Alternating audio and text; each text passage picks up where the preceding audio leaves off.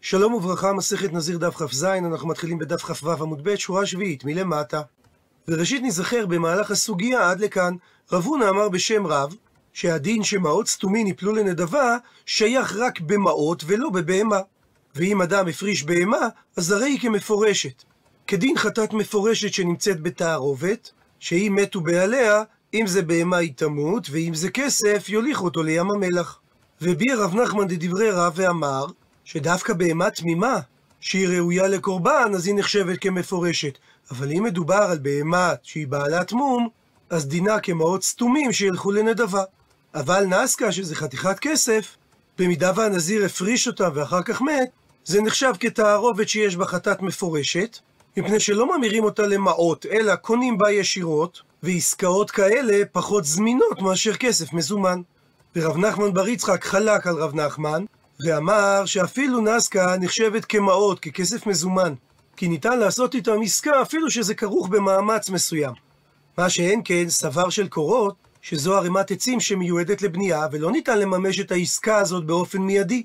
ולכן אם הנזיר לפני שהוא מת הפריש סבר עצים עבור הקורבנות שלו, לא על זה נאמרה ההלכה למשה מסיני שמעות סתומים יפלו לנדבה, וממילא זו תערובת שיש בה גם דמי חטאת, ולכן יוליכו אותה לים המלח. ושואל על כך, אמר לרב שימי בראשי לרב פאפא, מהי טעמה ומה טעמם דרבנן של החכמים, שזה רב, רב נחמן ורב נחמן בר יצחק, דאמרי, שהם הסבירו את ההלכה למשה מסיני, שהיא נאמרה דווקא לגבי מעות, ולא לגבי בהמה, ולא לגבי נסקה, או שזה נאמר רק לגבי מעות, ולא לגבי סברה.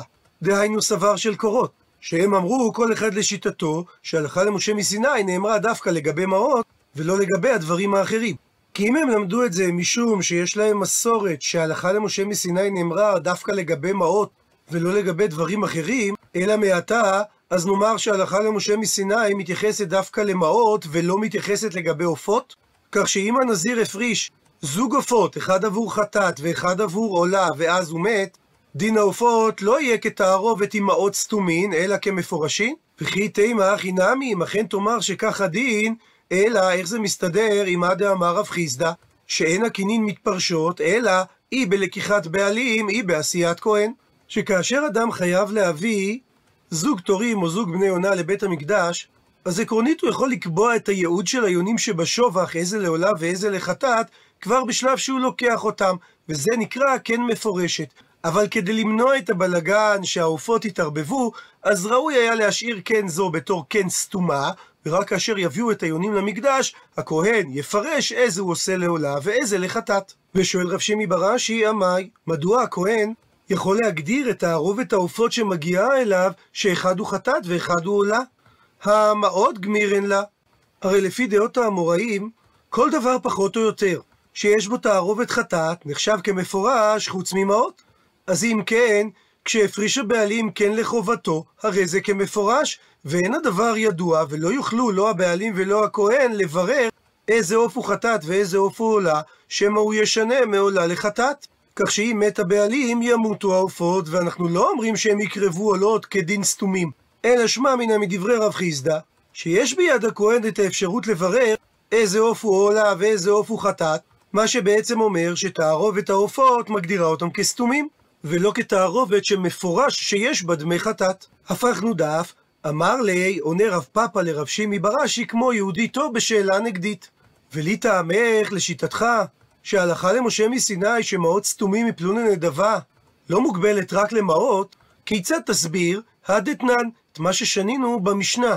בדף מ"ה, רבן שמעון בן גמליאל אומר, אדם שהביא שלוש בהמות ולא פירש, בשעה שהוא הקדיש אותם, איזו בהמה הולכת לאיזה קורבן, אלא הוא רק אמר שהבהמות הללו לנזירותי, אז הדין שהבהמה הראויה לחטאת תקרב חטאת, הבהמה הראויה לעולה תקרב עולה, והבהמה הראויה לשלמים תקרב שלמים.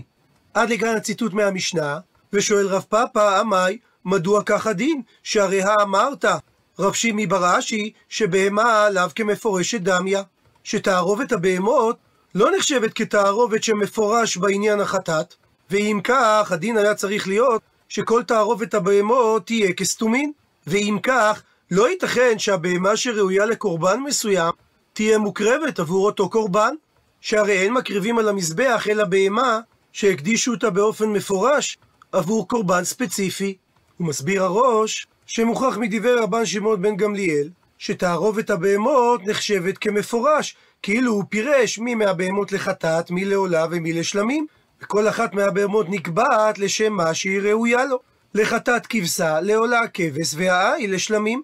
למרות שהבעלים אמר, אלו לקורבנות נזירותי. אלא בהכרח שההלכה למשה מסיני נאמרה דווקא במעות ולא בבהמה ולא בנסקה ולא בסבר של עצים, ולכן אמר רשב"ג שכל בהמה תקרב לסוג הקורבן שהיא ראויה לו. אמר לי, עונה רב שימי בראשי לרב פאפא, הטעם ששם בעופות התורה נקטה גם לשון של לקיחה וגם לשון של עשייה.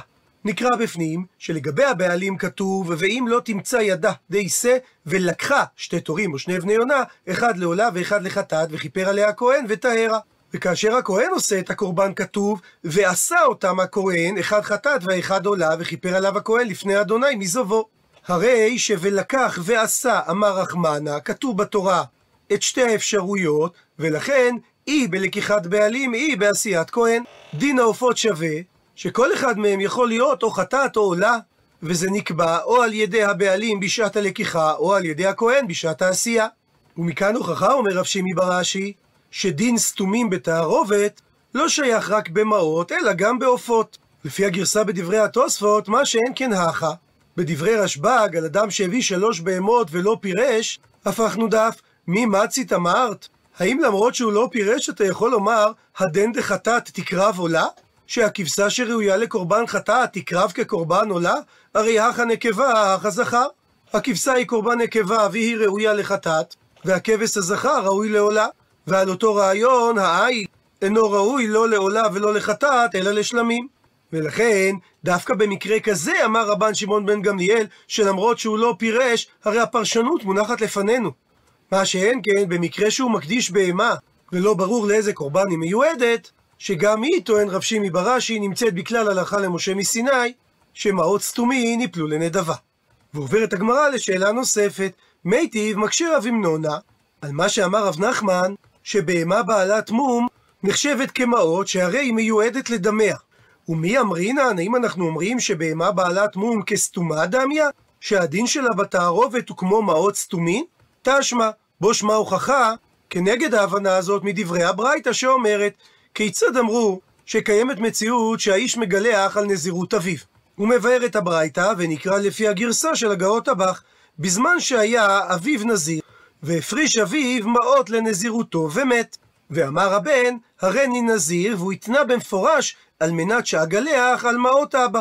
על המקרה הזה ספציפי יש הלכה למשה מסיני, שהבן רשאי להביא את הקורבנות שלו מהמעות שהפריש אביו. ורב המנונה מדלג על המשך הברייתא, ועובר ישר לסיפא. וכדי להבין את ההקשר של הסיפא נקרא בראש, אבל אם היה הוא, דהיינו הבן, ואביו נזירים, והפריש אביו מעות סתומים ומת, ואמר הבן, הריני מגלח על מעות אבא, במקרה כזה יפלו המעות לנדבה. שהרי בשעיה שהבן נדר, אביו עדיין היה חי, ולכן בהכרח שהוא לא נדר על סמך המעות של אביו. וממשיכה הסיפא ואומרת שכאשר היו לו לאבא מעות סתומות, הדין שהם יפלו לנדבה. אבל אם הייתה לו בהמה מופרשת, כלומר שהוא הפריש שלוש בהמות, אבל הוא לא פירש איזו מהם לחטאת ואיזו לעולה ואיזו לשלמים, הבהמה שראויה לחטאת תמות. הבהמה שראויה לעולה תקרב עולה, ושלמים יקרבו שלמים. עד לכאן לשון הברייתא, ומקשה רב המנונה, מה אליו, האם לא מדובר בברייתא, אפילו כשהוא הפריש בהמה בעלת מום, ובכל זאת הדין שזה נחשב כמפורשים, שהרי אמרה הברייתא שהחטאת תמות והעולה תקרב, כלומר תימכר, ויביא בדמי העולה. ואם כך, קשה לרב נחמן שאמר שבהמה בעלת מום כסתומה דמיה ויפלו דמיה לנדבה כדין מעות סתומין. מתרצת הגמרא שלא מדובר בברייתא על בהמה בעלת מום, אלא על בהמה תמימה, שראויה להיקרב על גבי המזבח, ולכן אמרה הברייתא שהבהמות נחשבות כמפורשים. ממשיך רב המנונה ומקשה, אבל אם כך שבהמה בעלת מום אתה אומר שכסתומה דמיה, והדין שהיא צריכה ליפול לנדבה, אז אם כך, מה עיר ימאות? מדוע נקטה הסיפא של הברייתא, שאם האבא הפריש מעות סתומים, שהם יפלו לנדבה? לימה היה צריך התנא לומר שאם הייתה לו בהמה בעלת מום יפלו לנדבה. ומהחלוקה בין בהמה בעלת מום לבהמה תמימה, נבין את הדין שכל שכן מעות שיפלו לנדבה. מתרצת הגמרא, הכי נמי, אכן, כך בעצם נקטה הברייתא, שהרי בהמה בעלת מום, למה היא קדישה? למה היא מוקדשת? לדמי, עבור השווי הכספי שלה. ודמי היינו מעות. והדמים, השווי הכספי שלה, כלול בעצם במילה מעות שאמרה הברייתא, וכיוון שכך, לא הייתה צריכה הברייתא לשנות במפורש בהמה בעלת מום. ומביאה הגמרא שאלה דומה, מיטיב מקשה רבא. ורבא מקשה מברייתא ארוכה שממשיכה עד לאמצע דף כ"ח, ואנחנו כרגע נקרא עד לסוף הדף. שכתוב בתורה לעניין קורבן חטאת, או הודה אליו חטאתו אשר חטא בה, והביא את קורבנו, שעיר עזים זכר תמים. והמילה קורבנו, יש בה מיעוט, קורבן שלו, מזה לומדת הברייתא, בקורבנו הוא יוצא, ואינו יוצא בקורבן אביו. שגם אם האבא שלו הפריש קורבן כדי לכפר על החטא שלו, ואז הוא מת, הבן לא יכול להשתמש בקורבן שהפריש האבא, אלא הוא חייב להביא קורבן משל עצמו. ועל כך דנה הברייתא. יכול שהדין שלא יצא הבן בקורבנו של אביו, זה דווקא שהפריש האבא מן הכלה. דהיינו על עבירה קלה כגון שעבר האבא על שבועת העדות או שבועת הביטוי, ולכן הבן לא יוצא על החמורה. כי הבן חטא בעבורה חמורה, כגון שהוא אכל חלב ודם, או שהוא התחייב בחייבי מיתות בית דין. או לחילופין, שהפריש האבא מן החמורה, שהוא עבר על עבירה חמורה, ואכן הבן לא יוצא, כי הבן עבר על הקלה. אבל אולי הבן כן יוצא בקורבן שהפריש אביו מן הקלה על הקלה או מן החמורה על החמורה. עונה על כך הברייתא, תלמוד לומר, פסוק נוסף נקרא בפנים, או הודה אליו חטאתו אשר חטא והביא קורבנו, שעירת עזים תמימה נקבה על חטאתו אשר חטא. הרי שנאמר פעמיים בעניין חטאת את המילה קורבנו, ומשני המיעוטים הללו לומדים שבקורבנו בלבד הוא יוצא ידי חובה, ואינו יוצא בקורבנו של אביו. ממשיכה הברייתא ושואלת, יכול שהוא לא יצא בקורבן אביו כאשר מדובר בבהמה שהפריש. האבא, אפילו אם מדובר שיש השוואה בין העבירות מן הקלה לקלה או מן החמורה לחמורה, שהרי למדנו שאין אדם מגלח על בהמת אביו בנזירות. אבל אולי הבן כן יוצא ידי חובה במעות שהפריש אביו, אפילו אם מדובר מן החמורה על הקלה או מן הקלה על החמורה, שהרי אדם כן מגלח על מעות אביו בנזירות, הפכנו דף בזמן שהן סתומים ולא בזמן שהן מפורשים. שאומנם במקרה שהאבא פירש שיש מעות שמיועדים לחטאת, אז המעות הולכים לאיבוד. אבל הרי בזמן שהאבא לא פירש והמעות הללו סתומים, למדנו הלכה למשה מסיני, שבמקרה כזה הבן מגלח על נזירות אביו, והוא יכול להשתמש במעות לשם הקורבנות שלו. אז אולי נאמר את אותו עיקרון גם במעות שהפריש האב עבור קורבן החטאת שלו ומת. אומרת על כך הברייתא, התלמוד לומר, פעם שלישית נאמר לעניין קורבן החטאת, נקרא בפנים, ואם כבש יביא קורבנו לחטאת, נקבה תמימה יביא הנה. ומהמיעוט של המילה קורבנו לומדת הברייתא, בקורבנו הוא יוצא ואינו יוצא בקורבן אביו. אנחנו עוצרים באמצע הברייתא, עד לכאן דף כ"ז.